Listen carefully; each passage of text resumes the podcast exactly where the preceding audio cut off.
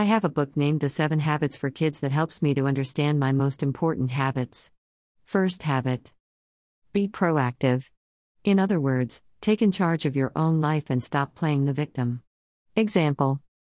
Your friend is bored or unhappy, he backslash she blames you for his moods. And then your mother makes him understand the first habit that you are in charge of your moods, life. Well, if you blame someone else next time, here is what you can do.